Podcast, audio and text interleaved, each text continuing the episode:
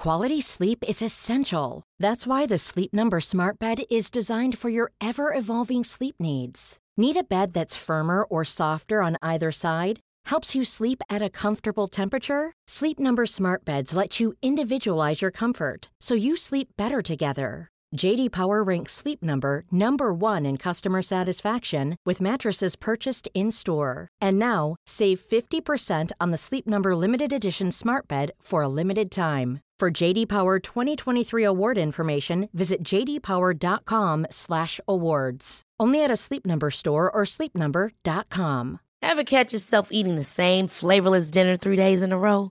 Dreaming of something better? Well, HelloFresh is your guilt-free dream come true, baby. It's me, Kiki Palmer. Let's wake up those taste buds with hot, juicy pecan-crusted chicken or garlic butter shrimp scampi. Mm. Hello Fresh. Stop dreaming of all the delicious possibilities and dig in at HelloFresh.com. Let's get this dinner party started. Life is full of what ifs. Some awesome, like what if AI could fold your laundry? And some, well, less awesome, like what if you have unexpected medical costs? United Healthcare can help get you covered with Health Protector Guard fixed indemnity insurance plans. They supplement your primary plan to help you manage out of pocket costs. No deductibles, no enrollment periods, and especially no more what ifs. Visit uh1.com to find the Health Protector Guard plan for you.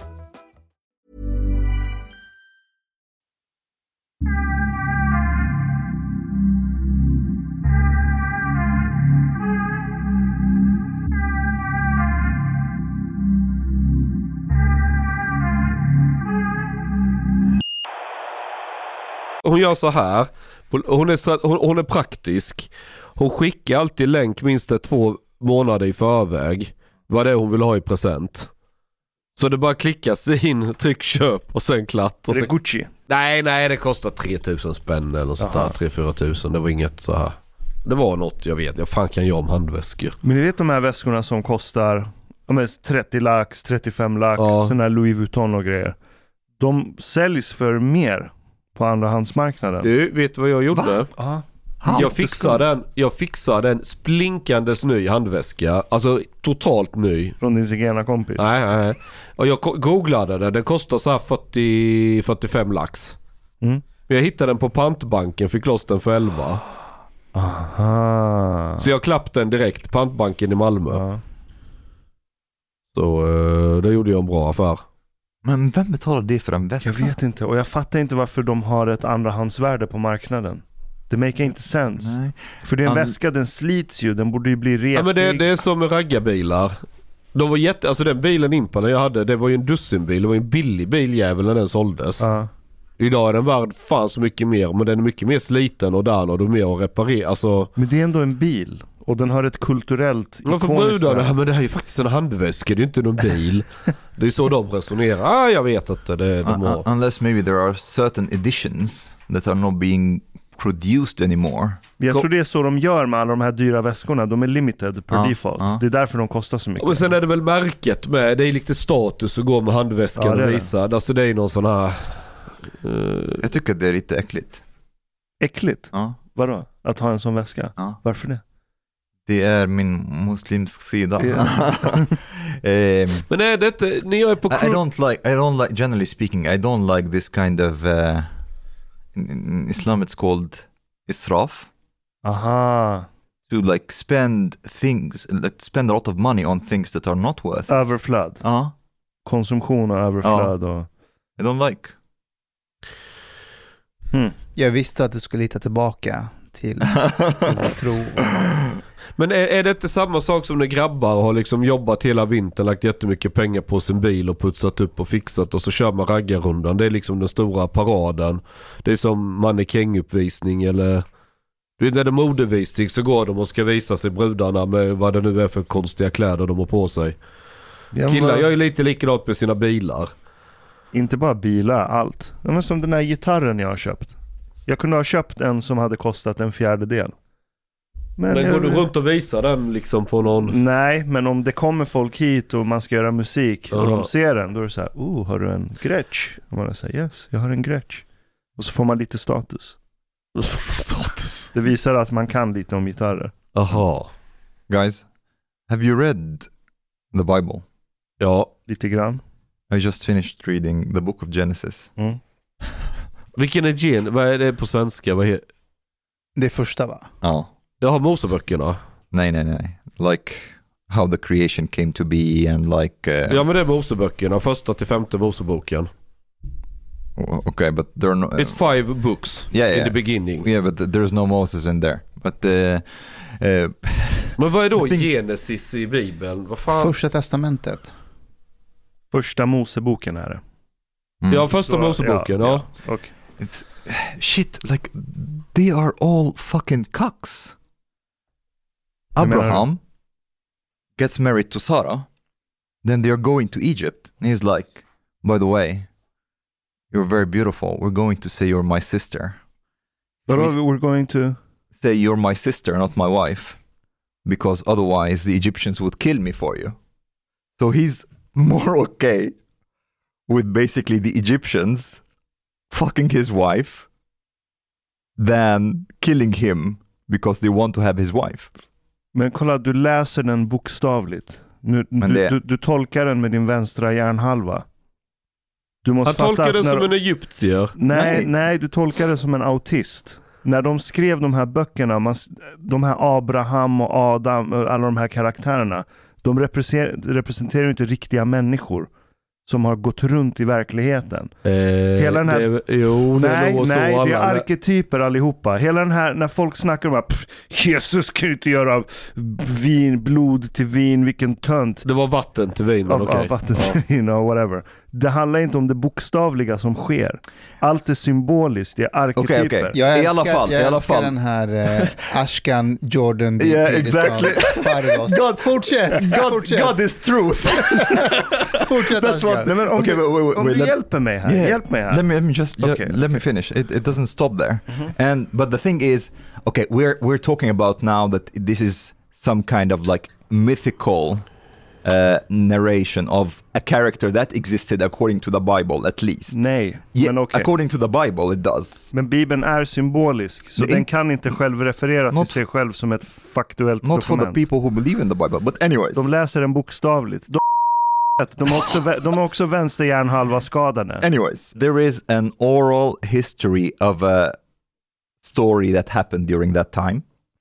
And Abraham goes like and says, Okay, you're going to say you're my sister, you're too beautiful. They're going to kill me if I say you're my wife. then the Pharaoh kind of like falls in love with the, with his wife.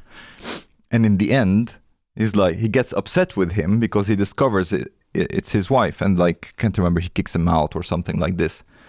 And then it doesn't end there. His son inherits the same kind of cockness. um, Isaac, uh, when he also like he gets married to Rebecca, Mm. and they go to the land of the Philistines. Mhm. And same thing. You're too beautiful. Okej, don't don't. And then the, the the Philistines like they they see um, Isaac sporting with Rebecca one day, and they they understand that it's his wife. And then the king of the Philistines or the leader of the Philistines comes to him and says, "Uh, "Yo, Isaac, why didn't you say like this is your wife?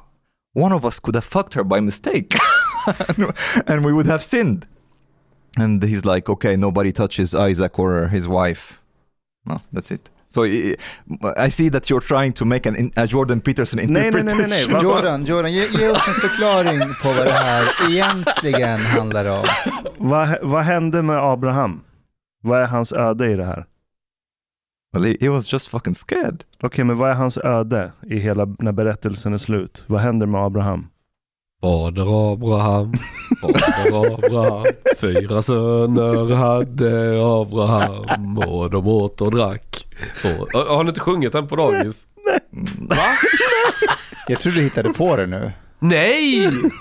Vilken dagis var du det? i. Did, did, you, did you go to some underground Jewish förskola? Ja men har ni inte... Vad i helvete? Va, vad händer med Abraham då? Vad är hans öde? Well, Hur he, går det för Abraham i livet? Uh, it went it went uh, pretty okay. Uh, he couldn't have like children with his first wife. Then he married an Egyptian woman. He had children from her, and then he had children in the and had cattle. And he, uh, well, nothing like Kan, kan, vi, nothing bad. kan, kan vi spela nu Fader Abraham så ni får höra? Det här är ju det är helt sinnessjukt. But wait, we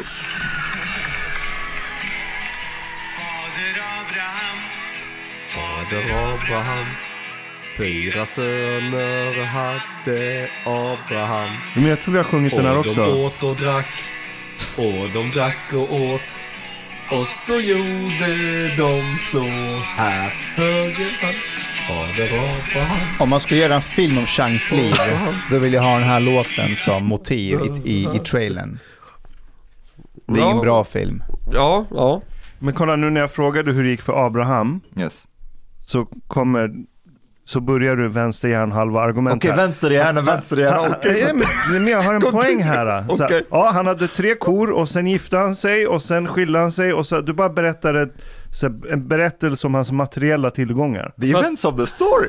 Fast väldigt mycket av Bibeln är sådana här vardagliga saker vad folk var med om i sina liv. Som har noll symboliskt Jordan Peterson-värde. Jo, det har det. Ashkan, förklara symbolerna. Och när du, om, du, om du börjar gråta medan du gör det, det är extra poäng. Alltså, Ashkan, vad, vad har hänt senaste tiden? Ashkan Peterson. Go. Du har gått från Sam Harris till Jordan Peterson, vad har hänt? Min poäng är bara att man skrev inte böcker på samma sätt som vi skriver böcker idag då. Nej. Och man såg inte på människor och sin relation till universum som vi gör idag då. Så sättet vi läser en bok idag, att försöka läsa Bibeln på samma sätt, det är korkat. För du försöker leta efter, du, du utgår ifrån att de har samma ändamål med sitt liv som du har. Och så läser du vad de gör i böckerna och vad de säger och så låter det jättekorkat för dig. Okay, but I have a question. Do you, do you you want to tell me? I understand that there can be some people, but I, I would say a minority of people who would see it that way. If you're ja. telling, or back then, are, are you telling me the people back then during that time and the people who even in the Middle Ages were able to like read this text? Nej, det kunde de inte. Oh, they they are basically what they are seeing is De fick det återberättat för sig. yes I form yes, av yes, sagor. Yes, but what basically they are they are understanding that there was a person called Abraham and he had this life. This is what they're understanding. Are you telling me that the majority of people don't re- who were who believed in that they did not think that there was a person called Abraham and he didn't really have a wife and he didn't really lie about it and all this is just like all of it's just symbolism. The people who were the commoners Det finns ingen Abraham. Abraham. Nej, men well, det är historically, nej, Nej, utan snar, snarare någon sorts arketypism. Att det, är, det är exakt samma sak som den här berättar. Vi har den på persiska, även om det finns på svenska. Den här fåraherden som skriker om att det kommer varg. Mm. Och så kommer det inte någon varg. Och sen till slut en gång när det kommer en varg på riktigt så kommer ingen att hjälpa honom. Ni vet vilka jag menar va? ja. Yes. Ja. Det spelar ingen roll om det fanns en riktig fåraherde som gjorde så på riktigt. Det är inte det som är poängen.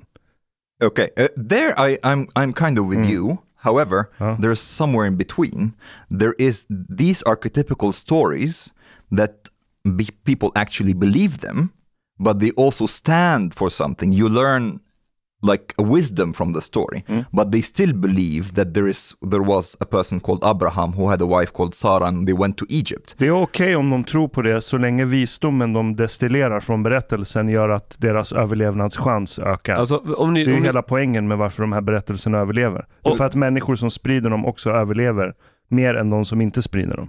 Alltså någonting ni måste tänka på vad som gör Bibeln väldigt trovärdig. Det är att den är som vilken dårkusoppa som helst. Folk knullar runt, de super sig fulla, de har ihjäl folk. Det är drama, det är intriger, det är... Ja, det, ska, det måste ju återspegla det som folk faktiskt gör på riktigt. But but they were a bit like were- men det gör den ju rätt trovärdig. Att Ja. det är mycket, speciellt gamla, gamla testamentet är ju mer rock'n'roll och hårdrock. Medan nya testamentet är så "Nå, vi ska kramas, vända andra kinden till. Liksom. Ja, tio budord, nu är vi kompisar med alla, vi ska vara... Medan, they were more, mm, some of handsome. them, they were more idiotic than others. Like for example, with Jacob, he he served in the land of his uncle for like he, he saw Rachel and he wanted to marry her. It's the daughter of his uncle, and he said like, "Well, I can serve you for seven years if you give me Rachel." And Rachel was the younger um, daughter. And his uncle said, "Okay, seven years." And then seven years he served him, and then he gave him supposedly Rachel, and then he fucked her, and then later on he discovers this is not Rachel. This is her sister. then he, he gets upset and he goes to his uncle. Why did you trick me? And this is not Rachel. After he had sex with her. And he's like, oh yeah, but uh, I will not let you have like uh, I will not marry the younger sister before the elder. So you have to serve me seven more years to get Rachel now. Okej, så vad betyder den här storyn Vad vill Gud säga här? Den som väntar på något gott. Men... och någonting om att hålla sig borta från systrar. And, and, uh, Kanske. look look at the woman before you have sex with her. This is also Ni something. vet, en annan grej som står i Bibeln det är att Onan spillde sin säd på marken. Alltså han drog ut den och, och, och kom utanför. Så det är han har gett namn åt onani. Tänk att vara den personen. Att minnet efter dig. Du, du kommer sätta ord på detta. Mm. Ja, ditt namn kommer förevigas. Or or Lot. You know the story of Lot. Som blev en saltstod. Blev vad? Var det inte hon som vände sig om och tittade på Sodom och? Uh, His wife, yes. yes. Uh, Lots wife. Uh, Lot's wife, yes. Ja, så blev hon Ja. salt statue och så. Ja, Exactly. And when God destroyed... Salt statue. Yeah, yeah. ja men saltstod. Yeah, yeah, she did. Uh, when God destroyed their village, True story. like uh, he he went like um, remember he wanted to give his daughters to to uh, to the people of Lot so that they don't fuck the angels instead. Remember that story? Just det, just det. Han kommer till någon by Yes. och så vill byn ligga med hans döttrar. No, no, no. Uh, they were all gay back there. Aha, In- in okej. the det, village. det var Sodom och. Gomorra. Yes, in, Okay. in the village. So basically, when the angels came, The fallen angels, in, in a very, um, in the very human, like uh, in a human form, very beautiful, and basically everybody in the village got horny. And Fastän de är gay. Så vill de they, ligga yeah, med... as men, as men. Aha, det var... Yeah. Okej. in in male form. Så det var gay angels. gay angels, no, no, male angels okay. that the gays wanted to fuck them, Okay. and then they wanted to break into Lot's house to fuck the angels, when Lot was like, no, no. Come on, here, take my daughters instead. Mhm. And he wanted to give him, give them his daughters Okej, men to om, om vi rape them. stilmanar den... Yeah, yeah, Ah, wait, wait, wait. Va? Är det? Uh-huh. Oj. Well, and then after after God destroys the Nej, han är bortrest. Ja. after God's destroyed the village, his daughters think that humanity is over, so they get their father drunk. They have sex with him.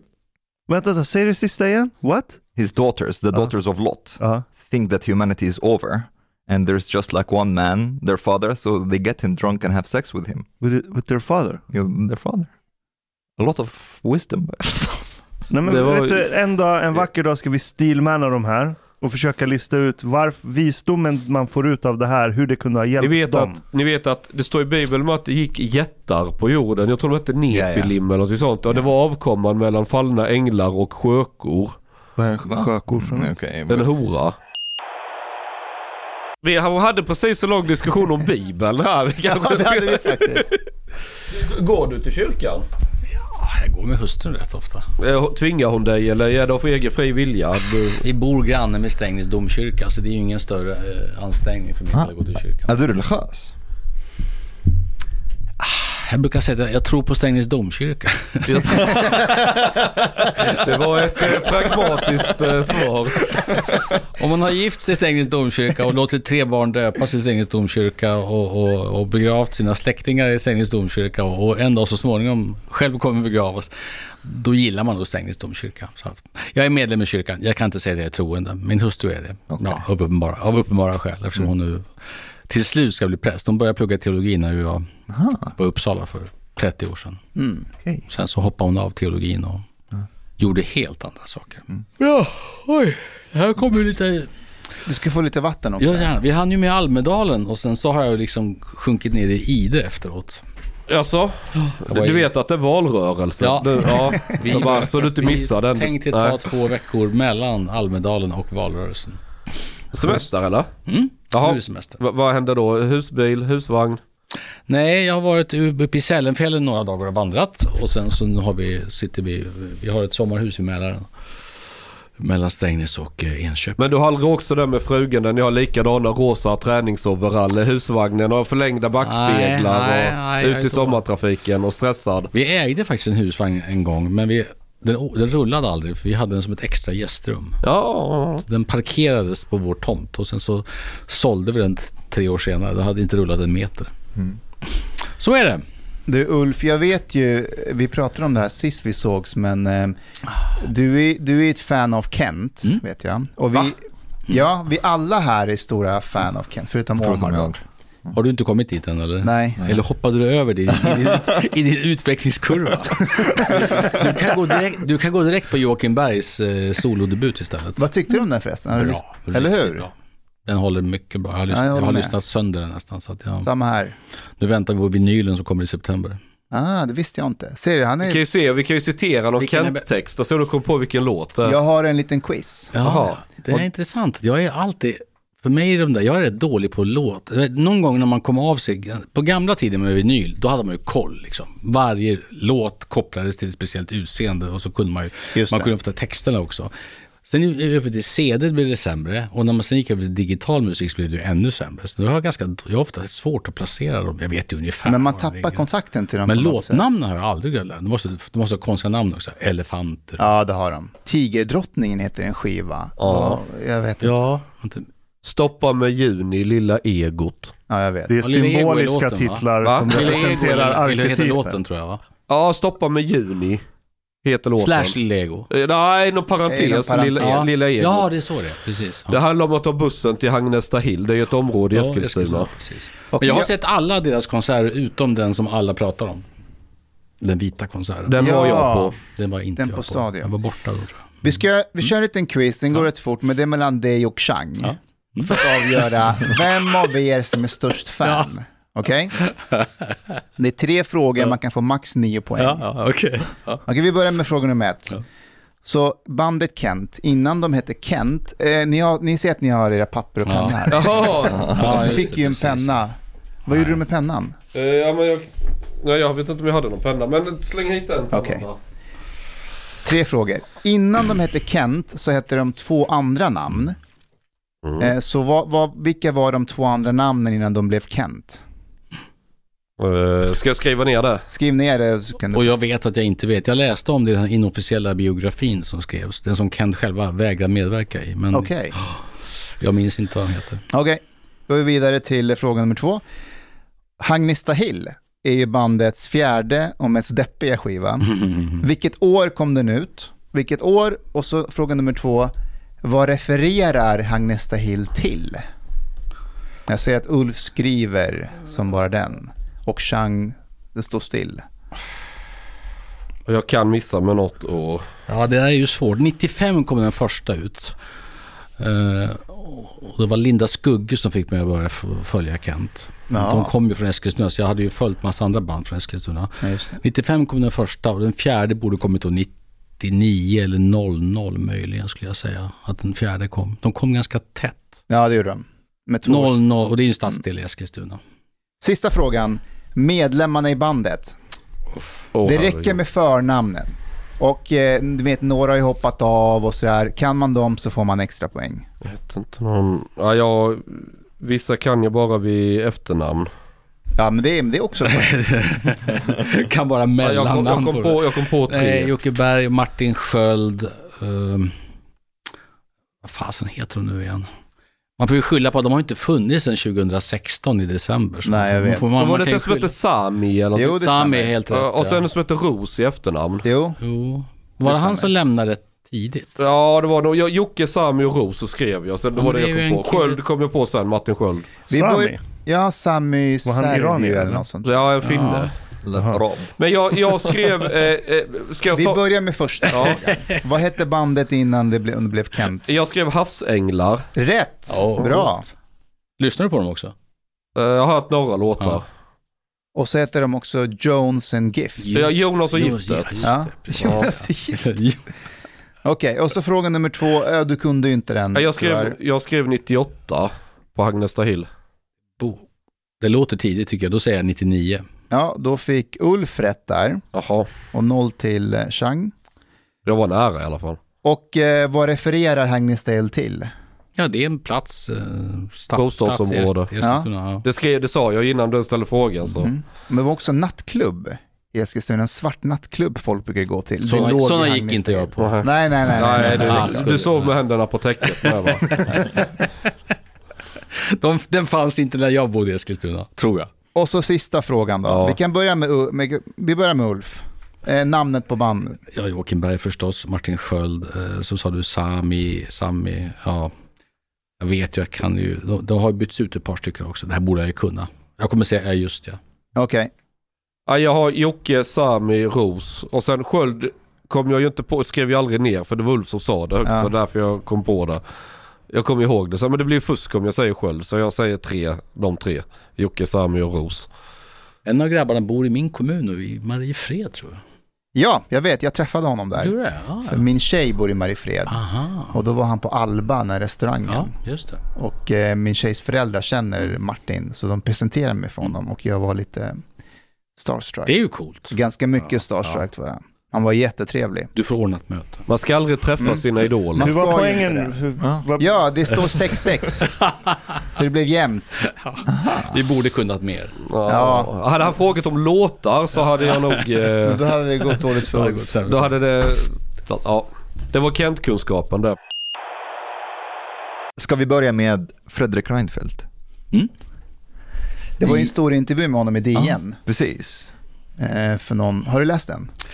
Nej, jag tror inte det faktiskt. Nej. Du läser inte det igen eller? Det gör jag, men jag, ibland, det är så mycket politisk text hela tiden så jag brukar sålla lite grann. Så jag tror inte jag har läst den, inte än i alla fall. Ja, han sa i princip att migration har inte varit ett misslyckande. Eh, migration och integration. Och att Sverige behöver, eh, han va- varnade mot eh, att ja, hårdare tag mot invandring. Så att Sverige behöver invandring på grund av det låga barnfödandet. Ehm, vad Mm. tycker du om det? Ja, ja, alltså han har ju rätt och fel tycker jag. Han har ju rätt i så vidare att vi, vi behöver ju inte minst på ett gäng kompetenser så behöver vi ju invandring till Sverige. Alltså framförallt fråga techbolagen om vi behöver arbetskraftsinvandring. Programmerare, systemvetare, alltså mjukvaruingenjörer. Mycket, eh, absolut. Och det är klart att Sverige måste vara en plats som man kan komma till och jobba och göra karriär. Det tycker jag är helt självklart. Där har ju Sverige historiskt varit dåliga. Att vi inte accepterar det överhuvudtaget.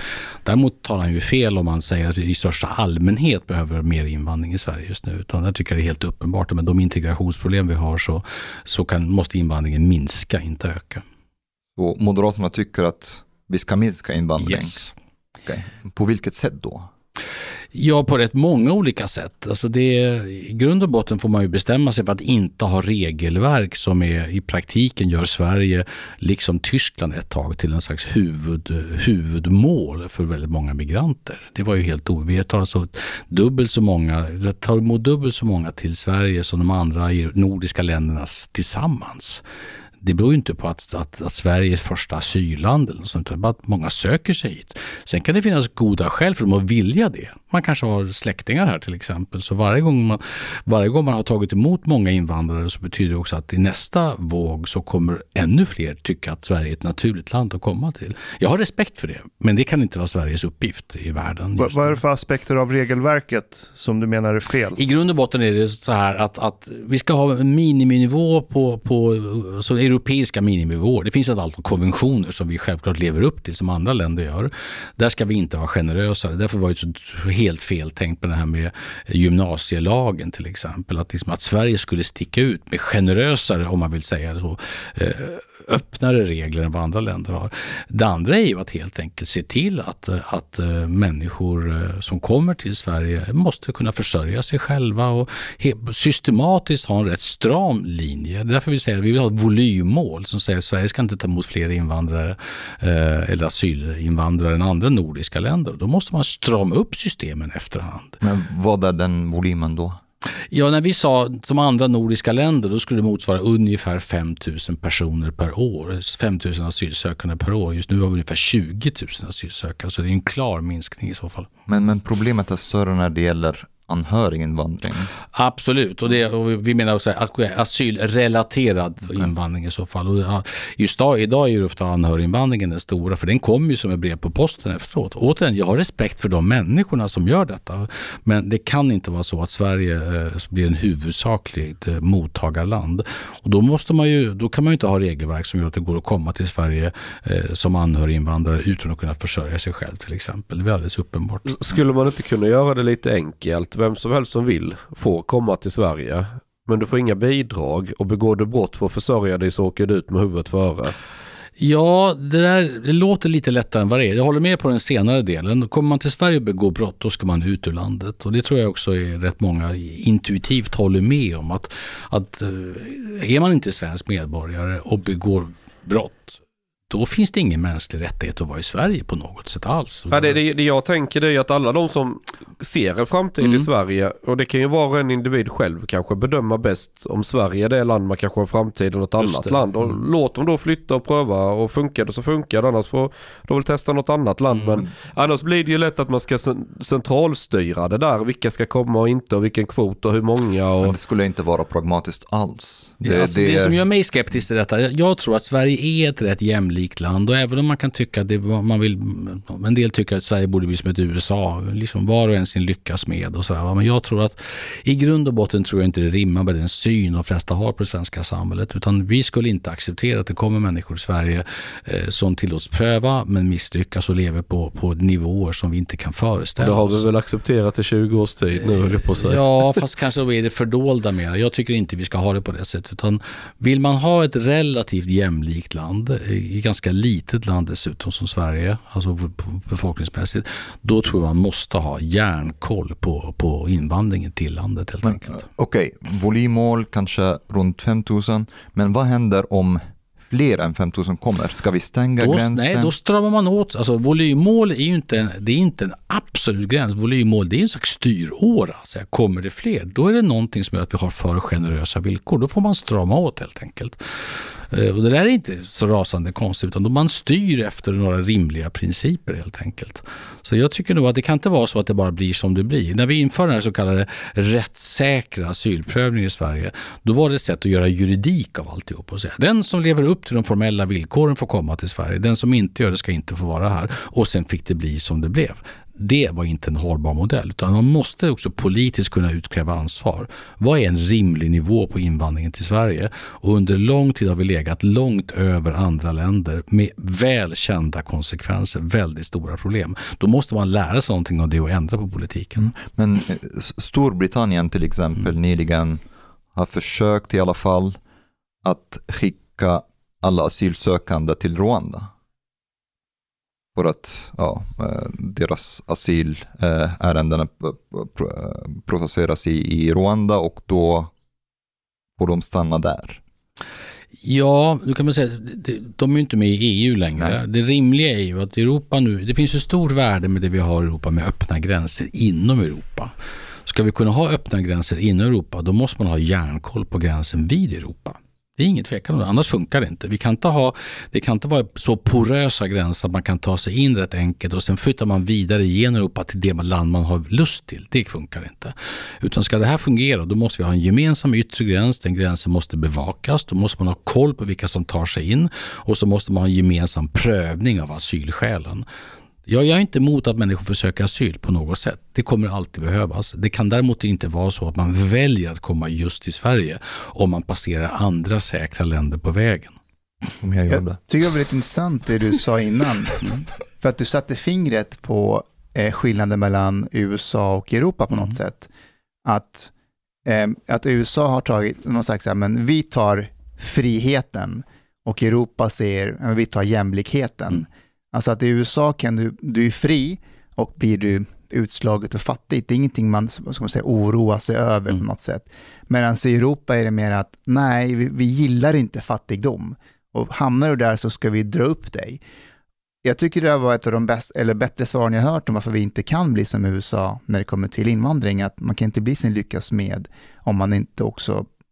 Det måste finnas möjlighet att göra rätt för sig. Mm. Nej, men jag, alltså, och, och det är ju inte bara Europa. Sverige är ju inget genomsnitt i Europa. Sverige är ett mycket egalitärt samhälle. Sen kan man tycka att det ibland går för långt. Absolut. Vi har väl alla liksom skojat om den här jantelagen och liksom alla ska vara likadana och vad ska grannarna tycka och sådär. Det finns nackdelar i detta också. Men jag tror att de flesta svenskar gillar, jag gillar Sverige som Sverige är. Jag är inte emot förändring, men det är inte så att Sverige ska bli någonting helt annat. Och därför är jag rätt rädd för de här extrema ojämlikheterna som skapas när vissa människor i praktiken aldrig lever det här illegalt, aldrig kommer in på arbetsmarknaden, lever på en ekonomi som ingen vanlig svensk skulle acceptera. Dessutom i parallellsamhällen samhällen, talar inte svenska, överhuvudtaget liksom lever i ett annat land i praktiken. Så tycker inte jag vi ska ha det i Sverige helt enkelt. Ja, en fråga jag funderat som egentligen skulle ställa alla partiledare, det är så här inför ett val. det har pratats mycket migration. Mm. Men jag ser aldrig en... Alltså, backar vi 10, 15, 20 år så var det alltid valrörelse. Då, då presenterade man alltid en vision. Vad ska Sverige vara i framtiden? Mm. Är det industrin? Ska vi vara mm. bäst på något? Eller vad, vad, ska vi satsa på? Nu hör jag inte den Nej. typen av, av, av talepunkter. Det där är rätt intressant. Jag har också tänkt en del på det och ibland fått också påpekanden.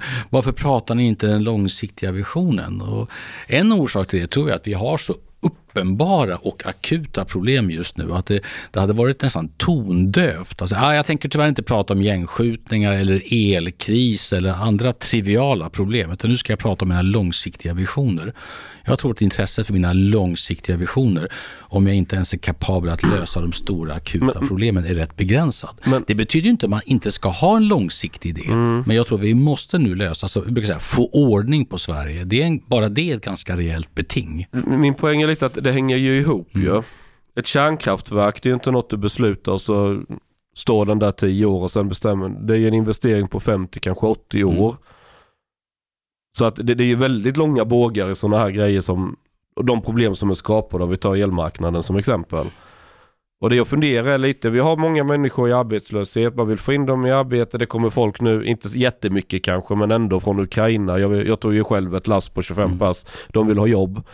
Eh, många andra som, vi har, hur är arbetslösheten? Det är väl bland utrikesfödda så är den ganska hög men, inte, ja, mm. men inte bland infödda svenskar. Speciellt bland invandrarkvinnor. Eh, ja, mm. och, och, det där är liksom, det är ju som ett inbyggt problem som börjar permanentas.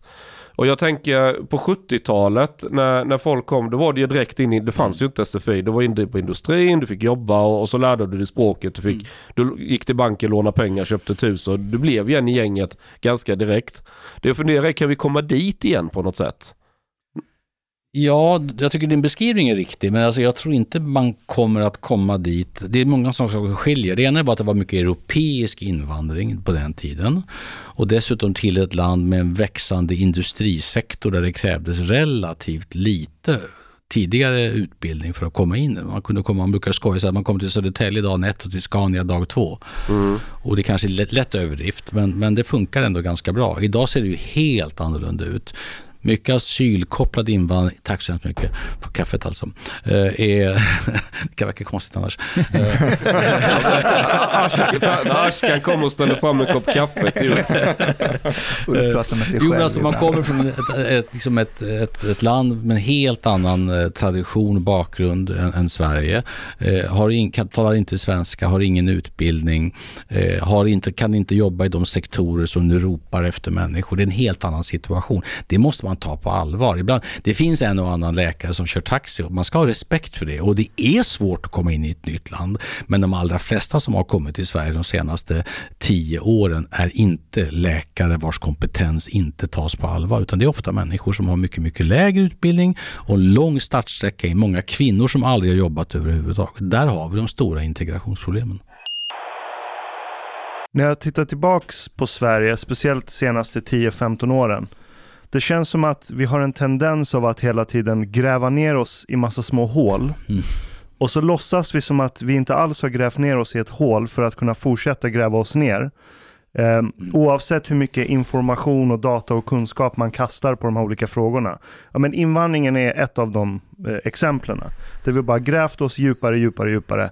Ett tag såg det ut som att vi höll på att göra samma sak med eh, att vi kirurgiskt byter kön på människor som inte ens har fått en färdigutvecklad hjärna innan läkarna började liksom skrika om det i debattartiklarna och försöka bromsa det här. Eh, men om, om vi tar invandringen som exempel. Eh, Tror du att det finns en folklig vilja av att Sverige ska ha så bisarrt annorlunda, generösare invandring än resten av Europa?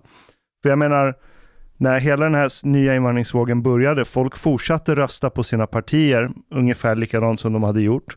Så om du tittar på hur folk röstar verkar det inte som att de var missnöjda. Men när du kollar eh, opinionsundersökningar så vill allt färre svenskar ha ökad invandring. Så vad tror du det är som gör att många politiker driver igenom saker som till synes inte har någon förankring i folkviljan? Och varför blundar vi och låtsas som att vi går in på rätt spår och vägrar erkänna att vi har gjort fel? Så den där frågan, är, jag tror du fattar att den är rätt stor och lite komplex. Därför att klart, folkviljan, om man bara skulle ha ständiga folkomröstningar om allting, det tror jag inte man skulle kunna driva konsistent politik på. Utan ibland får man nog inte acceptera att, att, liksom att, att daglig opinionsmätning inte är samma sak som regeringens eller riksdagens politik. Det tycker jag. Sen måste, blir man ju utbytt om man inte liksom i längden kan, eh, eh, kan svara mot människors eh, förtroende naturligtvis. Men då har ju ändå en poäng i att, att vi ibland tar extremt lång tid till tillnyktring på något sätt. Mm. Eller att vi i vissa frågor kan hålla på decennier efter decennier och aldrig liksom lyckats sätta ner foten ordentligt. Det är väl en viss likhet då mellan migrationsfrågan och kanske energifrågan. I 40 år har vi hållit på att harva med kärnkraftsfrågan. Mm. I 40 år. Så att eh, så så olika länder har väl sina så här känsliga frågor misstänker jag. De kan nog variera från land till land ärligt talat. En del frågor är ju inte alls, menar, ta, ta, i USA finns ju frågor men ständiga vapenfrågan i USA som verkar ju helt barock för, för svenska, eh, från svensk horisont sett. Eh, skulle ju inte drömma om att ha den sortens politik. Eller ständig diskussion om dödsstraff och saker. Liksom, vi är liksom, det är en icke-fråga i Sverige. Det är klart att vi inte ska ha dödsstraff. Självklart inte. Så i olika länder är olika länder, saker känsliga. Men, Men kemisk kastrering av våldtäktsmän? ja, och det är ju en behandlingsmodell som faktiskt eh, finns eh, och som jag tror man man ska kunna använda sig av också. Men min poäng är väl att säga att, att, att det finns nog lite trånga åsiktskorridorer i Sverige. Och det, så jag vet inte jag om de är värre i Sverige, i alla fall de bara är annorlunda. Det kan jag inte bedöma. Ja, det är ju svårt nästan... att kartlägga. Men jag menar, är, är det den politiska processen, är det där någonstans det skaver? För jag menar, och nu menar jag inte, jag håller med dig, man kan inte ha en folkomröstning om varje fråga, mm. absolut. Men just invandringen, den är så tydlig, för man kan se att den breda majoriteten vill inte alls ha den sorts invandring som Sverige har drivit de senaste 10-15 åren. Ändå så verkar de som sitter vid makten eh, anse att nej, men det här är en bra strategi att ta. Och så lyckas de ändå vinna val och till och med hamna i regeringsposition. Fastän de går tvärt emot den breda ja, folkviljan. och det är ju då ytterst ändå tecken på att även om människor kanske sa att de tyckte någonting annat så fanns det en tolerans ändå. Annars hade man ju inte röstat på partierna. Så ja. det är klart att ytterst i en demokrati är det ju alltid folkets, både folket har rätt, men det är också folket som bär ansvar. Så det är liksom, man kan inte komma runt detta. Utan, men jag tror att sådana här saker korrigerar sig till slut. När problemen blir tillräckligt stora i en demokrati, då sker en korrektion helt enkelt. Då kan man inte komma undan sakerna och diskutera sakerna ordentligt. Jag tänkte innan nämndes åsiktskorridor mm. och hur, de, hur en sån uppstår. Är det medierna som, som liksom sätter upp de här väggarna eller vad, vad sker det? Är det på ledarplats? Är det Sokolnicki på DN? Är det jag tror inte jag kan Anders Lindberg på Aftonbladet eller? Jag tror inte jag kan bedöma det bättre än du, men det är klart att det, är klart att det kan inte vara mediernas fel. Medierna har ju inget monopol. Men hur, hur mycket på, när du är partiledare mm. för Moderaterna och aspirerar på att bli nästa statsminister, mm. hur, hur mycket påverkas du när det drar igång ett så kallat drev? Sossarnas tankesmedja har smitt ihop något nytt elakt rykte och ska tuta i väljarna. Ja, jag tror att man påverkas mindre idag. Det är så många medieklimat, eller medielandskapet är så annorlunda. Man, när vi säger och tittar på er var barn, jag lite, ja, vi har lite olika år när vi var barn, men alltså när det fanns, när det fanns två kanaler på tv, inget internet och, och ett fåtal eh, papperstidningar. Det är klart att då var nog medieklimatet i den meningen mer homogent skulle jag tro. Idag finns det ju en podd för varje specialintresse, minst. Så att den som är verkligen intresserad av någonting kan ju fördjupa sig med helt oberoende medier idag. Så jag, jag tror att man får också ha lite, man får lite grann se skogen och inte bara varje träd. Utan liksom, att det är klart att i ett land som Sverige, som jag sa, är ett ganska jämlikt land där många har relativt snarlika uppfattningar om saker och ting. Det är klart att det finns alltid finns en risk att man blir allt för snäv. Så kan det ju vara. Du kan åka till Danmark så tycker de att vi har ett snävt samtalsklimat i Sverige. Ni vågar inte prata ut ordentligt, säger de på sin danska och, och det är inget beröm. Tvärtom tycker de att vi liksom är för och sen kan vi ju bli helt förbluffade över andra länder som vi tycker hetsar upp sig titta på brittisk politik som ibland framstår som helt obegriplig. Mm. Jag tänkte fråga dig, eh, det blir alltid oundvikligt när det är till val och så, mm. men eh, jag har noterat hur ni förr pratade om Sverigedemokraterna, om varför de inte skulle ha med i regeringsställning mm. mer. Mm. Och då har det handlat mycket om deras rötter. Eh, nu märker jag att ni pratar mer om att de inte är borgerliga eller regeringsvana. Mm, och det står ju inte mot varandra i och för sig, men, eh, men tonvikten kan säkert uh, ha Men det känns som att det är lite närmare nu på något sätt. Alltså mm. rötter och värderingar är nog ganska, då, då, kan man inte prata om någonting, men regeringsvan kan man ju mm. bli och, och röra sig mer åt ett borgerligt håll är ju mm. möjligt. Mm. Hur, eh, hur står ni kvar vid det fortfarande? Och... Jag tycker man kan resonera kring den här frågan lite olika linjer. Alltså rötter är ju rötter. Alltså både Sverigedemokraterna och Vänsterpartiet, det råder ju ingen tvekan om, har ju, har ju problematiska rötter. Det är ju väldigt uppenbart. Det tror de själva, båda partierna skulle hålla med om dessutom. Det kan bara de själva ansvara för, bearbeta, diskutera. Det är deras ansvar. Det tycker jag nog också att de båda partierna, eh, det är klart att de båda hellre fokuserar på framtiden än på, på det förflutna. Det hade jag nog också gjort om jag hade haft eh, eh sådana rötter. Men, men det måste de ta ansvar för. Jag tycker inte att det, alltså att tycka att de har rötter som är sunkiga står ju inte emot att kunna göra upp i frågor där man tycker rätt lika. Och det är därför, och jag ska inte dra parallellen för långt mellan Vänsterpartiet och, och, och Sverigedemokraterna, för de, det tror jag skulle förolämpa dem båda och det är inte min avsikt. Utan att säga att i enskilda sakfrågor har vi gjort upp med Vänsterpartiet där vi tycker lika. Sen tycker vi mer lika i många fler frågor med Sverigedemokraterna. Alltså har vi mycket större skäl att göra upp med dem i olika frågor. Men jag, jag, jag bara, och de senaste månaderna eller året har ju visat sig i rätt stora frågor så är vi fyra partier på min sida av politiken som tycker så pass lika om färdriktningen att vi kan göra upp om grunderna eh, för ett nytt regeringsunderlag.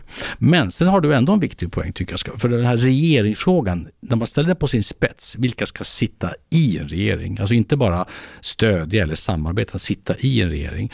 Då ställs det rätt speciella krav. Då ska man kunna enas om precis allting. 10 000 beslut varje år. Förlamas de besluten, då får man ingenting gjort i en regering överhuvudtaget. Där är det viktigt att man inte har någon vana av att ha samarbetat. Sånt kan ju ändras i framtiden någon gång. Men jag tycker att det där har ändå rätt stor betydelse ska jag säga, när jag tittar på vilket regeringsalternativ vill jag erbjuda. Jag, jag tänkte, man pratar om det här med rötter. Mm. Skulle man titta på Centerpartiet och gå tillbaka en bit i tiden så skulle du ha samma mm. diskussion där.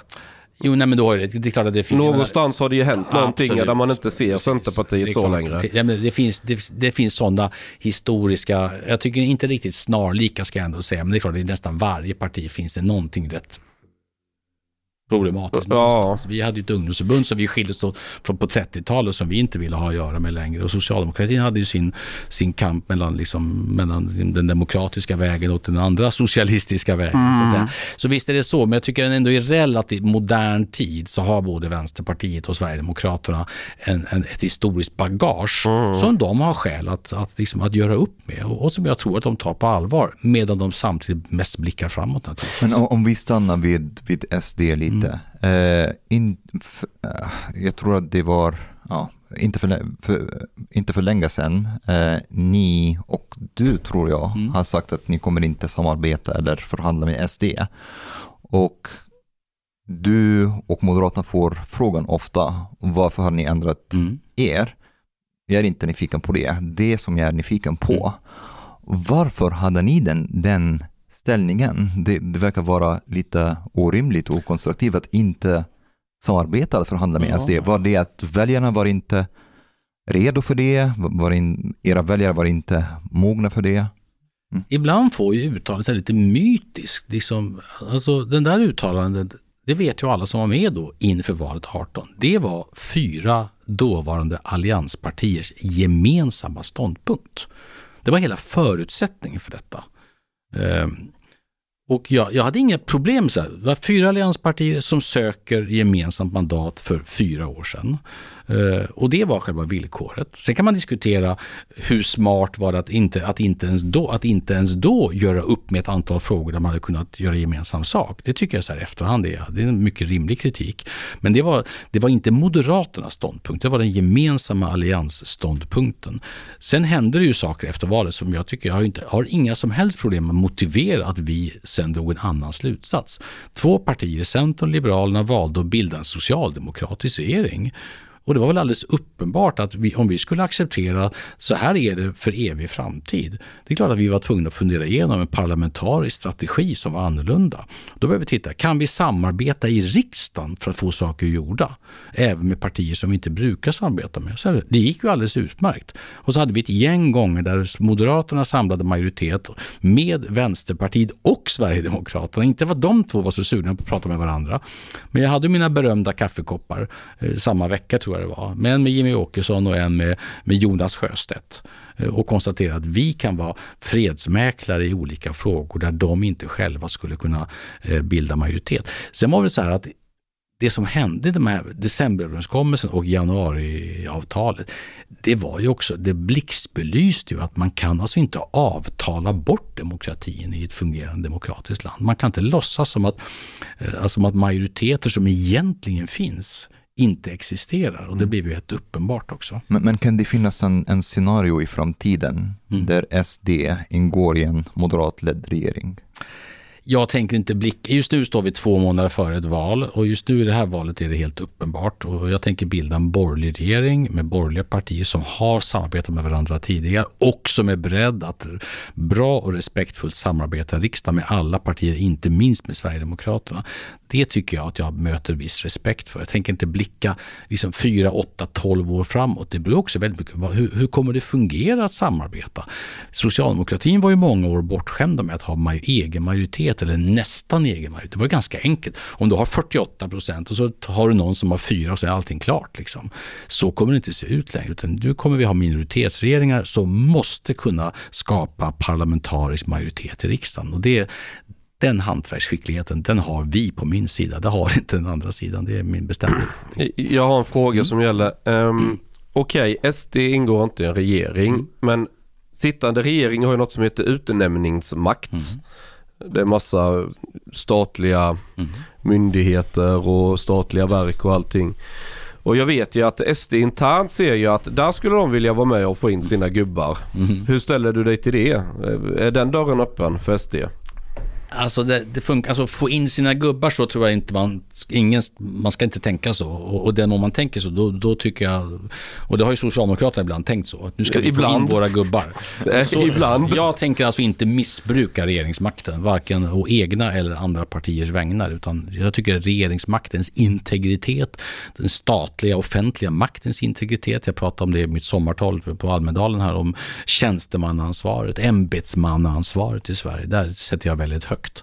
Det ska inte politiseras. Däremot är det ju inte så att bara för att man har SD-bakgrund är man ju inte på minsta sätt diskvalificerad. Det ska man inte vara på något sätt. Vi vill ju också behandla SD som alla andra partier i riksdagen inför förra valet. Och det vägrar de andra partierna då göra. Det tycker jag var helt fel. Man ska behandlas på, på rätt sätt, på ett schysst sätt som alla andra. Och så möta samma krav på kvalifikation som alla andra. Så det är ingen omöjlighet att SD kan vara med och påverka om det ska utses till exempel en ny rikspolischef eller? Nej, så kommer det inte funka därför att regering, alltså regeringens eh, integritet kommer jag hålla hårt på. Regeringen fattar regeringsbeslut, riksdagen fattar riksdagsbeslut. Sen måste varje regering i längden vara respekterad av riksdagen. Om jag skulle bilda en regering som systematiskt misskötte sig eh, även i Sverigedemokraternas ögon, då skulle de ju avsätta den regeringen.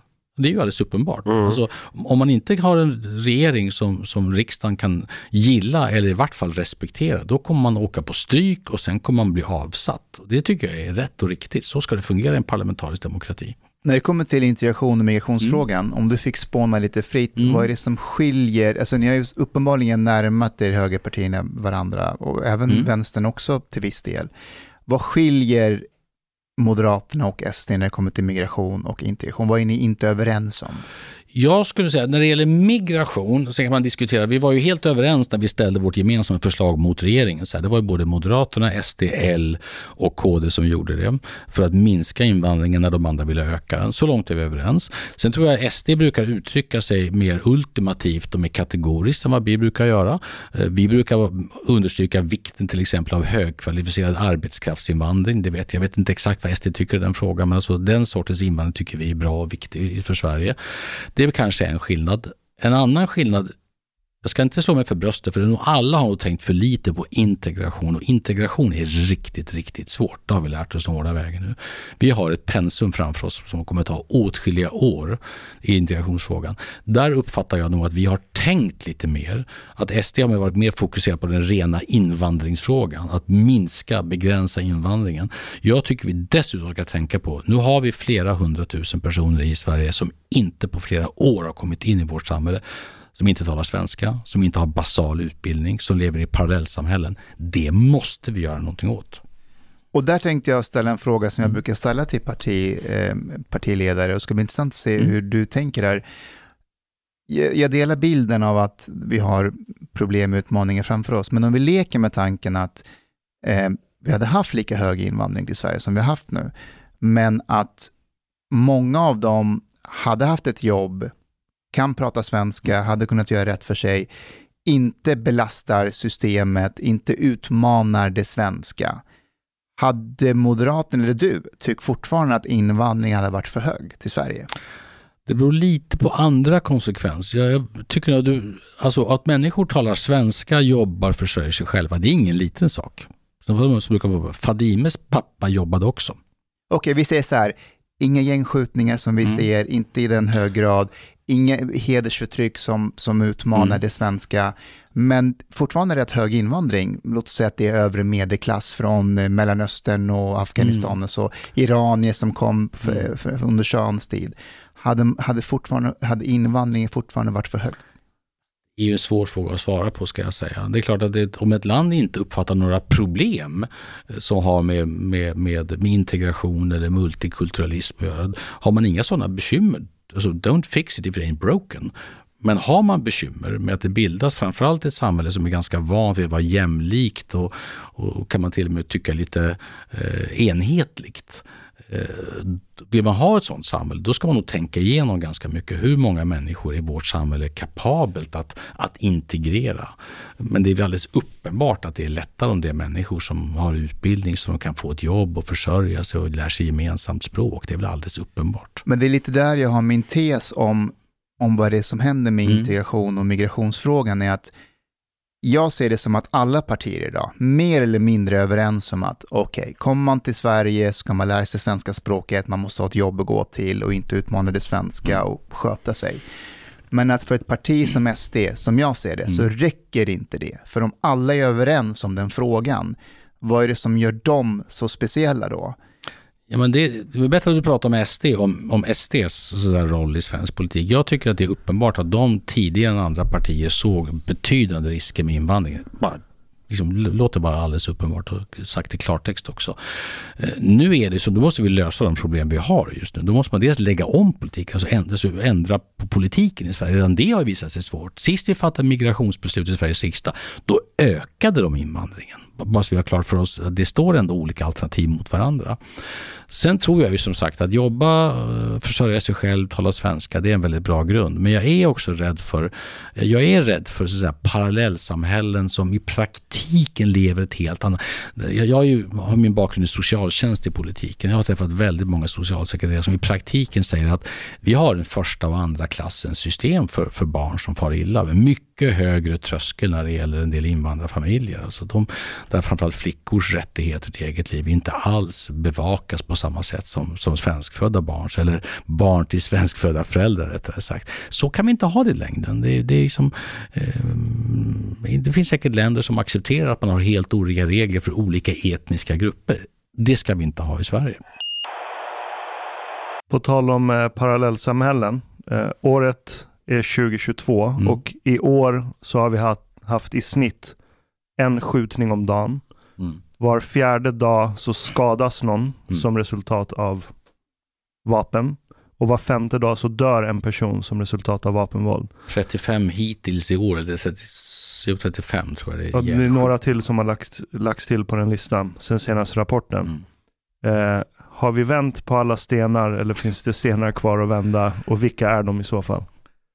Nej, det där stenvändandet tycker jag det är rätt provocerande. Att man först liksom, jag, har ju sett, jag säger inte att allt det här är Socialdemokraternas fel, det säger jag faktiskt inte. Men att de senaste åtta åren har varit en katastrofal utveckling, det, råder, det räcker att se på statistiken.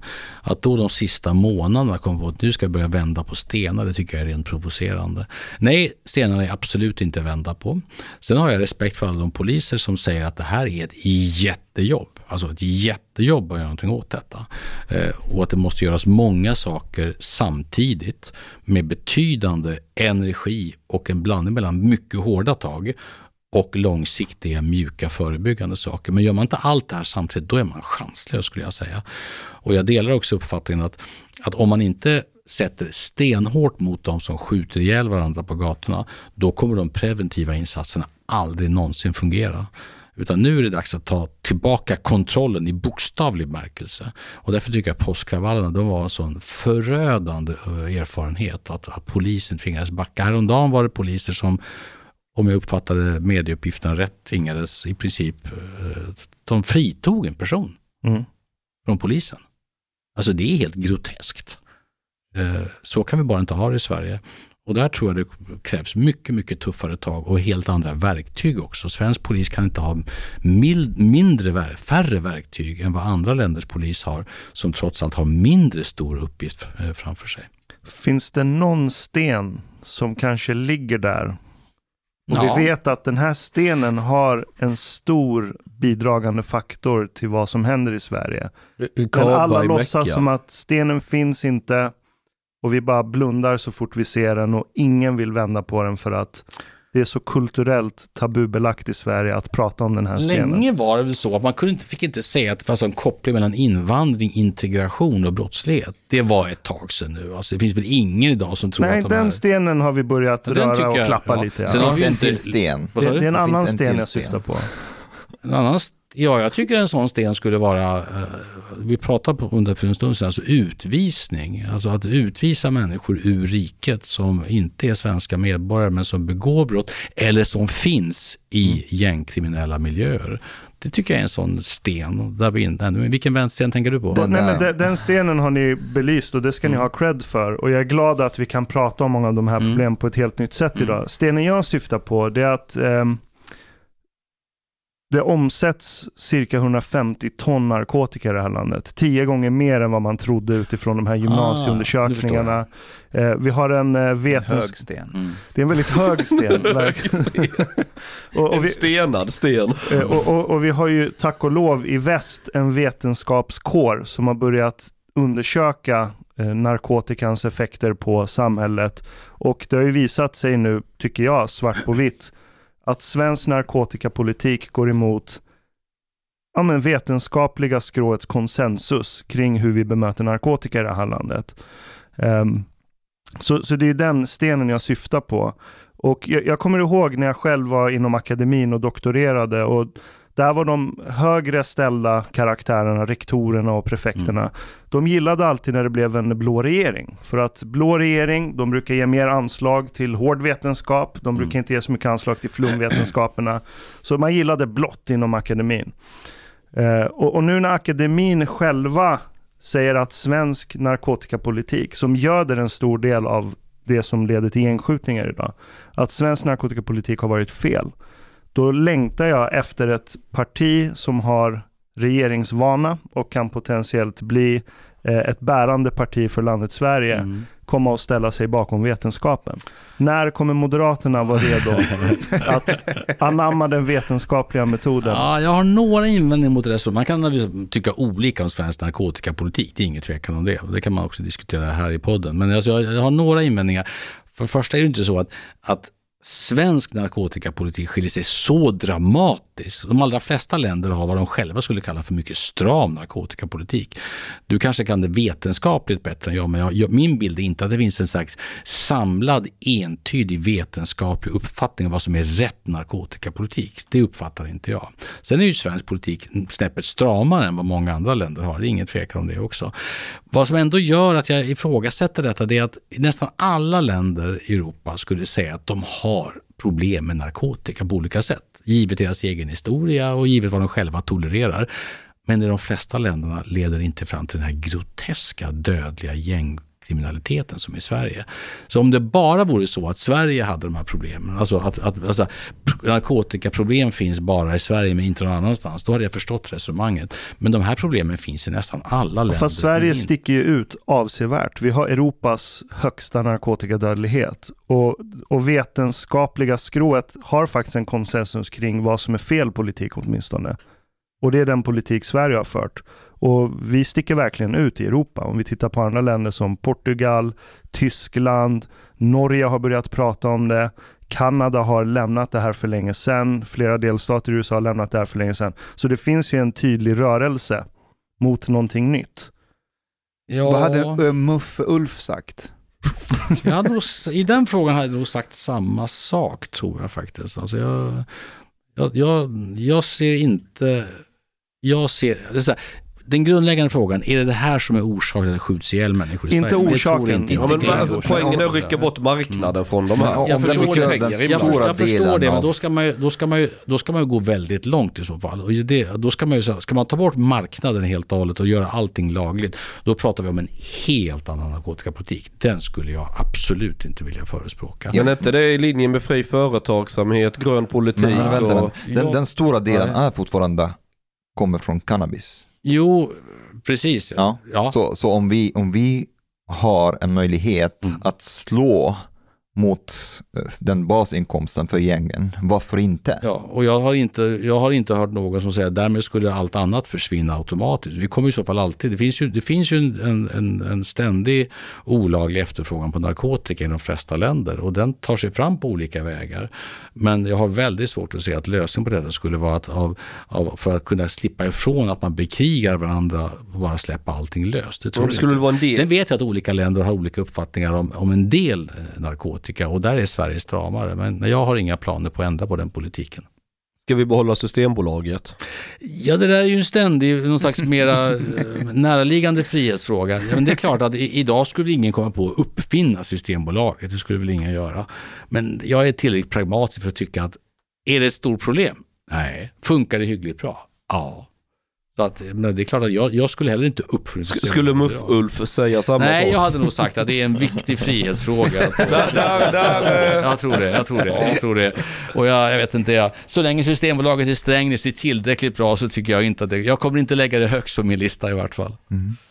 du, du tror på domkyrkan och på Jag Systembolaget? tror, ja, fast kanske i lite olika avseenden. Men, men alltså jag har fått större respekt för att länder har lite olika, alltså dels så här, länder har kultur, tradition och en del är lättbegripliga, andra är lite mer svårbegripliga. Systembolaget har ju en sån väldigt, alltså det finns ju så här historiska rötter bakom detta. Det i sig räcker ju inte för att behålla det. Men om det inte är stort bekymmer så lägg då ner din politiska kraft på saker som är större bekymmer. Men när jag har löst mina första hundra problem, då lovar jag att titta på även Systembolagsfrågan. Har, har du varit i Christiania någon gång i Köpenhamn? Nej, jag har faktiskt inte det. Det kanske är därför du har så negativ inställning till Ashkans. Du kanske Ja, ja. provar. Eh, Olika länder har olika traditioner. får jag fråga Man får ju dig, ta seden dit man Ja. kommer så. om man tänker på det kortsiktiga Mm. kring de här gängskjutningarna vi ser nu, Mm. det är en sak att prata om det, men om man pratar långsiktigt, Yes. för att komma åt de här parallellsamhällena, ehm, arbetslösheten som finns där och så vidare. Om, om det skulle innebära att man tittade mer på hur Sverige blev Sverige under 30-talet med Gunnar Alva Myrdal, där Mm. var en ganska hård hand Mm. som pekade och, och staten var väldigt involverad Mm. i hur människor, Mm. som, som, man, som de sa, borstat tänderna och äta tomater. Hade ni som ett frihetligt parti varit främmande för en sån idé? Ja, mycket intressant. Jag hade en liksom PM Nilsson för ett tag som om det här med barn och idrott och rörelse och sådär. Jag, jag kan den myrdalska historien ganska väl. Om man börjar med disclaimern det gjordes övergrepp i statens namn. Förmynderi och rena övergrepp som man, som man inte ska ta lätt på. Det finns hela ta, vanvårdsutredningar och många sådana saker där staten tog sig rättigheter. Eh, den interna kampen i socialdemokratin på den tiden var ju också mellan de som ville liksom lägga livet till rätta, som en bok heter just om Myrdal, och de som mer trodde att människor, Möller som var min favoritsocialminister på den tiden, det vill säga fattiga människor, de har ont om pengar, inte ont om förstånd. Misstro inte människors goda allmänna mänskliga förmåga bara för att de är fattiga. Ge dem istället verktygen att skaffa sig resurser så att de kan göra fler saker. Jag är i grund och botten på den sidan. Men det var väl alldeles uppenbart att en del social ingenjörskonst var bra. Att barn går, går till tandläkaren, BVC, MVC, ett mått av rationalitet, upplysthet, forskningsrön. Att inte liksom låta fördomsfullhet styra människor. Inklusive sådana här saker som var lite påpekande. Så, eh, liksom, hur håller man ett hem rent och fräscht? Liksom, sådana saker. Det, det, vi kan tycka att det är lite larvigt så här efterhand, men det var folkupplysning på ett sätt som funkade i den tiden. Mina morföräldrar trodde på det, mina föräldrar tror jag säkert också trodde på detta. Idag är det säkert svårare. Människor är mer individualistiska, har mindre automatisk respekt för auktoriteter och myndighets-Sverige är inte automatiskt en auktoritet för människor. Men när vi nu får tillbaka problem som vi en gång trodde vi hade löst i Sverige med extrem trångboddhet, med, med vaccinationsrädsla, alltså, alltså sånt som gör att det är svårt att hålla ihop ett samhälle då ska man inte vara alltför buskablyg, utan då måste man säga så här funkar det i Sverige, så här gör vi i Sverige. Och där tror jag mycket mer på det man kallar för riktad prevention i Sverige. Att, liksom att man vänder sig specifikt till människor som man vet har svårare att nås av vanlig... Jag hade långa debatter med Folkhälsomyndigheten under pandemin om detta. De sa att det kommer vara svårt att nå socialt utsatta grupper som det alltid heter med vaccination. Ja, men just därför måste vi göra mycket, mycket mer.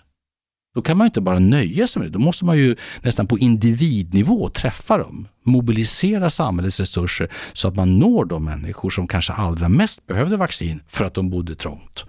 Så jag tycker där har vi gått från en extrem eh, liksom en interventionism till att vara så otroligt rädda att peka ut någon överhuvudtaget. Titta på barn och rörelse. Det är en ny klass, klassmarkör. Den etablerade medelklassens barn, de idrottar, går i föreningar och så. Människor med, med väldigt låg socioekonomi eller människor från invandrargrupper som inte alls har den traditionen eller de kontaktytorna rör sig inte alls. Det mm. måste man våga prata om. Men hur, jag tänker en anledning till att man kom åt det på 30-talet, mm. det var att det var ett väldigt homogent land. Mm. Hur gör man det idag? Nej men du är ju på det, därför är det, det är svårare idag.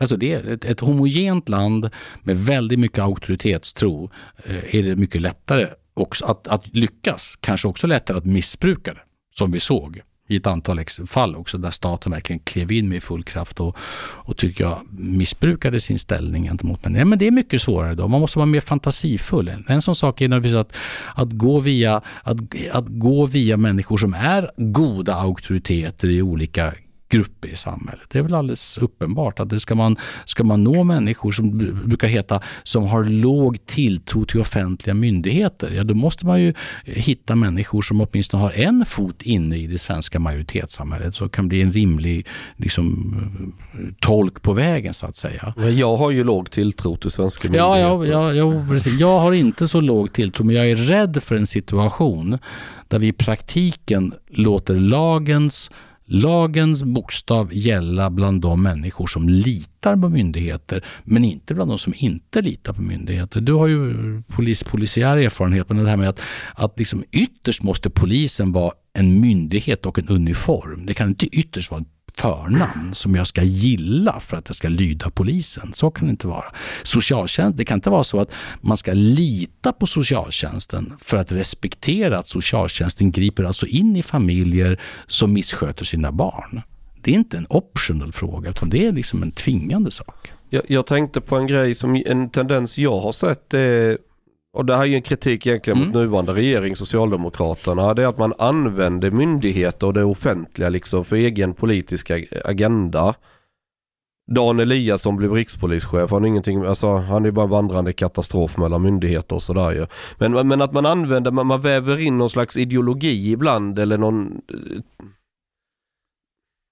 Jag, nu, jag hade ett exempel i huvudet och så försvann det. Förstår du vad jag menar Mustafa? Nej. Ja, men, Här kommer ingen räddning. Ja men, ja, men så här. Man bildade Segerstedt-institutet och vad gör, så, så, man ska forska jättemycket om rasism och grejer och sånt men man lägger knappt någon forskning på varför blev det gängskjutningar. Utan man, man väljer liksom det man vill prata om och så strösslar man pengar åt det hållet. Och så får man journalister och media att prata om någonting så det ska se ut som ett större problem som man vill ha diskussionen på den planhalvan där man vill vara. Tänker du på regeringens nya storsatsning mot rasism? Eh, Ja, där har du ett typexempel. Men det, vilken det, var det? Det är ett stort paket där man ska göra citattecken ny forskning, slutcitat, på orsaker till rasism. Herregud. Och då hänvisar man till tidigare så kallad forskning som kommer från Länsstyrelsen i Stockholm. Där det är egentligen aktivister som sitter och skriver rapporter om att eh, ja, det finns antisvart rasism i Sverige för att folk med viss hudfärg inte har lika mycket chefsposition och så vidare. Mm. Och det här använder regeringen som underlag för att mobilisera ny forskning mot rasism. Mm. Vilket är, jag, jag, jag, dels, jag har ja, sett det är mycket sådana nedvärderande för det första men också brutalt skatteslöseri skulle jag säga. Mm. Men häng- hänger du med Ulf på vad jag menar? Jo, att man använder Du liksom... tangerar den här frågan som jag tror jag nämnde för en stund sedan också. Att myndighet i, en, i ett land som Sverige så måste ju myndigheter, det måste bygga på, på, på kompetens, det måste bygga på att man följer lagen. Alltså, lagen är ju ytterst riksdagen som, som stiftar. Myndigheterna ska liksom lyda lagen. Myndigheterna ska inte vara aktivister. De ska vara ansvariga för sina beslut och sådana saker. Och där tror jag vi, utan att romantisera, att vi ändå hade ganska länge en väldigt stor respekt för ämbetsmannaidealet i Sverige. Att, att man, man skötte, man var lite fyrkantig kanske, men man var ohyggligt rättvis och, stram i sin regeltillämpning. Ganska långt ifrån det här lite smidiga. Man var inte heller särskilt mån om att lyssna på vad politiker för stunden ville. För, för den svenska förvaltningen inte gjort så, utan då får man ha en annan förvaltning på där man byter ut alla myndigheter. Så har vi inte i Sverige. Jag är lite rädd för ett läge där, där medborgarna tappar förtroendet för hur myndighetsbeslut fattas. Vi kan ta ett annat exempel. Vi har skenande elpriser. Mycket var ju, vi har stängt ner två kärnkraftverk i Ringhals. Ehm, och detta föregicks ju, det fanns ju en intern utredning som Expressen publicerade. Den var lite hemlig och så kom den ut att de här skulle vara lönsamma. Det visste man ju internt och man skulle kunna driva dem i många år till.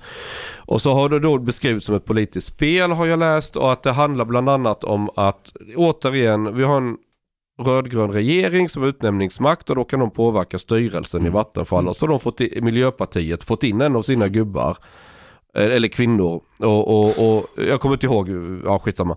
Men, men så lyckas de liksom den vägen trycka på och så blev det liksom då att man lägger ner. Jag har ju pratat med en del chefer på Vattenfall som bekräftar den här bilden. Ungefär så. Ja, Ungefär så. och, och, och då menar jag igen liksom att man använder den här och, och, och så ska det ut och heta men de är inte lönsamma och det här har inte framtiden till och det, vi, vi, ska ersätta det här med vindkraft och sen går det som det går. Men min, min poäng är liksom att det har blivit en, jag håller med om att det för 20-30 år sedan man har kanske större respekt för det där att låta Vattenfall som kan sina saker, låta dem sköta det och så får andra sköta politiken. Ja, men jag, jag, jag delar nog i grova drag den bilden. Både att politiken borde givit fan i att lägga sig på det sättet och, och, och någon slags informell maktutövning. Och, och, företag och myndigheter borde då bevaka sin egen integritet och inte bry sig om detta. Sen är det här ju svårt.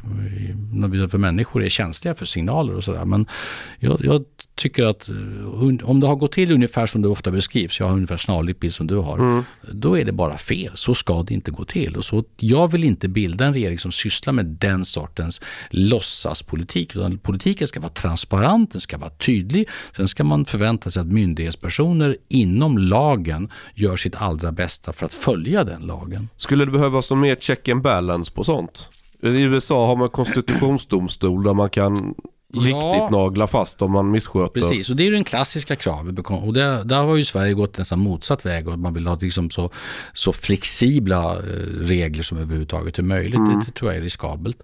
Jag, jag, tycker även det här med som sagt ämbetsmannaansvar och, och, och, och um, är också ett sätt att bara liksom understryka att under lagen så är du personligen ansvarig för de beslut som fattas. Och den här ständiga kurragömmaleken när ingen verkar kunna reda ut vem är ansvarig. Varför har vi passkaos? Vem fattade besluten eller avstod från att fatta besluten som gör att vi har det här kaoset? Och det är alltid helt ogreppbart i Sverige. Det finns aldrig någon som avgår och säger jag gjorde fel, jag tar mitt ansvar, jag avgår. Det händer aldrig i Sverige nästan.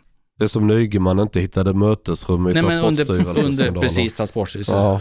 Men det hade ju inget mötesrum. Det är ju Nej, det, det är ont liksom, om lokaler. Till slut blir det ju larvigt när den yttersta makten i ett land inte ens kan liksom klara av mest... Sen blir det ju farligt också. Vi pratar ju ändå om nationella kriser som kan bli riktigt, riktigt allvarliga. Jag har en fråga till ja. dig Ulf. Eh, nu är det ju snart val. Mm. Och jag har alltid undrat varför har Moderaterna så svårt med att nå ut med sin politik det är människor som bor i särskilt socialdemokratiskt utsatta områden. I socialdemokratiskt utsatta områden. Om du går in på val.se och kollar Skäggetorp så kommer du notera en trend som även ja. finns i Järvaområdet. Ja. Och i många av de områdena. Ja, det är väl två problem. Det ena är att människor röstar i mycket lägre omfattning i största allmänhet. Men de många, en, en orimligt hög andel som röstar, röstar på Socialdemokraterna.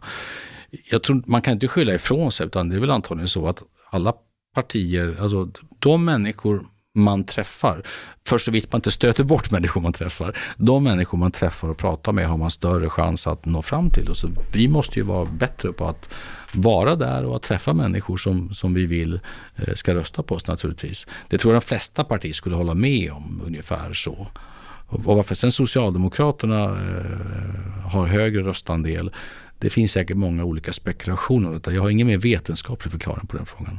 Kan det ha att göra med att ungefär var femte eller var sjätte person i Sverige försörjs av Ja, det är ju en sån spekulation. Det är ju en sån spekulation. Mm. Man, den som är garanten för bidrag.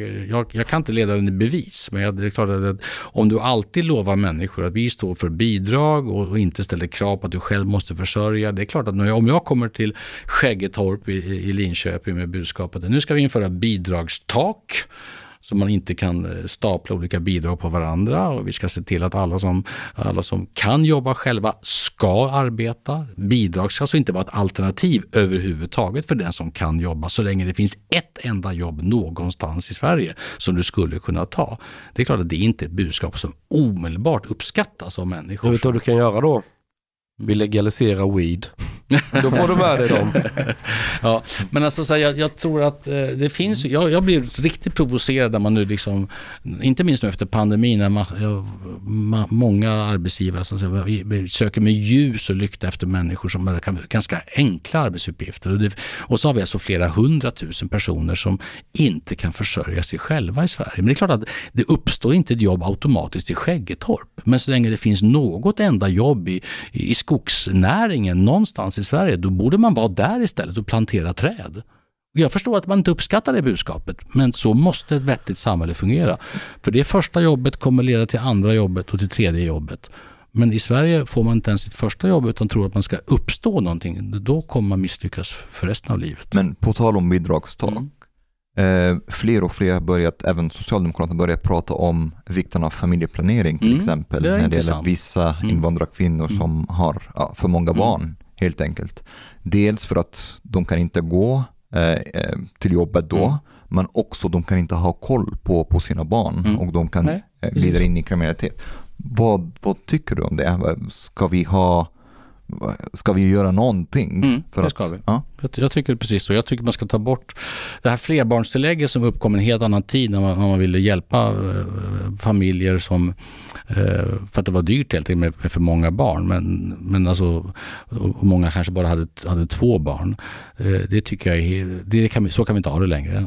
Det, det är ett sätt nu att subventionera människor att ha väldigt många barn och ge de barnen sämre förutsättningar. Men jag tycker det är ett typexempel på någonting som var självklart att prata om i Sverige förr i tiden, som har blivit tabu tabubelagt bara för att det plötsligt handlar i det här fallet om, om invandrarkvinnor. Det är klart man borde säga att nej, inte fler barn du kan ta hand om, inte trångboddhet, inte ständigt nya avbrott för, så du inte kan lära dig svenska. Alltså, men det kräver ett mått av ganska raka budskap. Mm. Sen är det klart att, att, att, det är ett samhälle där man ytterst måste fatta besluten själv.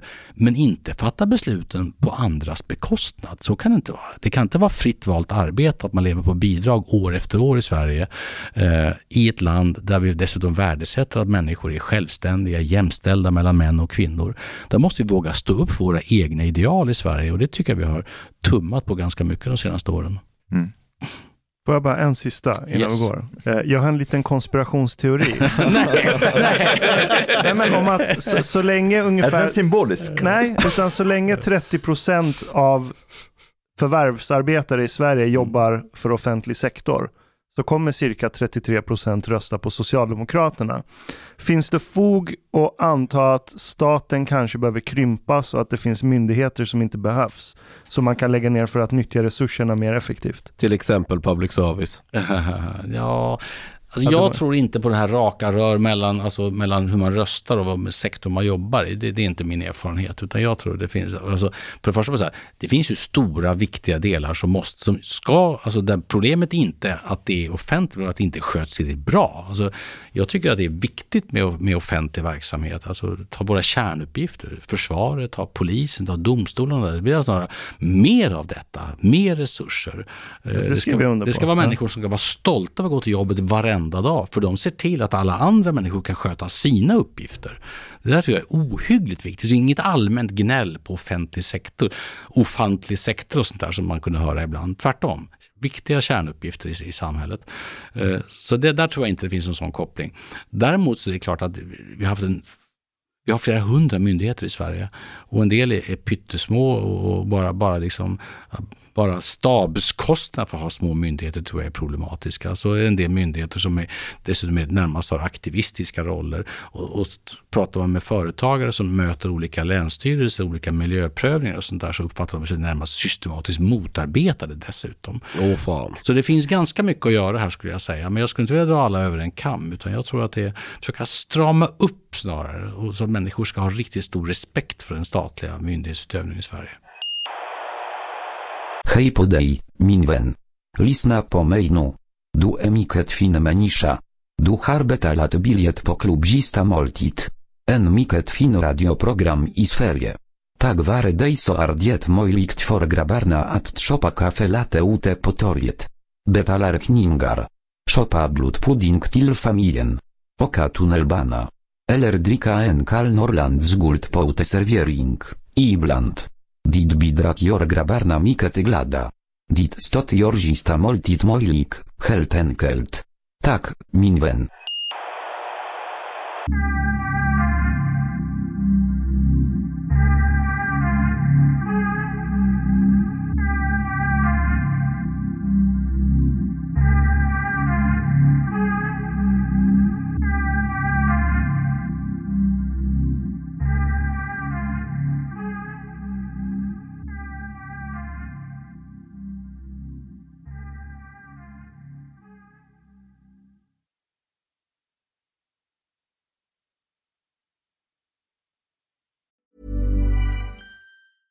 Ever catch yourself eating the same flavorless dinner three days in a row?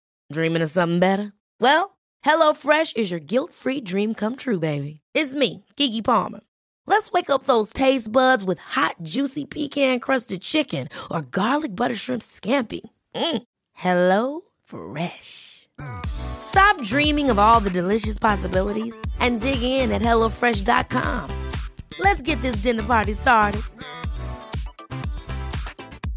Hey, it's Paige DeSorbo from Giggly Squad. High quality fashion without the price tag. Say hello to Quince. I'm snagging high-end essentials like cozy cashmere sweaters, sleek leather jackets, fine jewelry, and so much more. With Quince being 50 to 80% less than similar brands. And they partner with factories that prioritize safe, ethical, and responsible manufacturing. I love that. Luxury quality within reach. Go to quince.com slash style to get free shipping and 365 day returns on your next order. Quince.com slash style. Imagine the softest sheets you've ever felt. Now imagine them getting even softer over time. That's what you'll feel with Bowl and Branch's organic cotton sheets. In a recent customer survey, 96% replied that Bowl and Branch sheets get softer with every wash. Start getting your best night's sleep in these sheets that get softer and softer for years to come. Try their sheets with a 30-night guarantee. Plus, get 15% off your first order at bowlandbranch.com. Code BUTTERY. Exclusions apply. See site for details.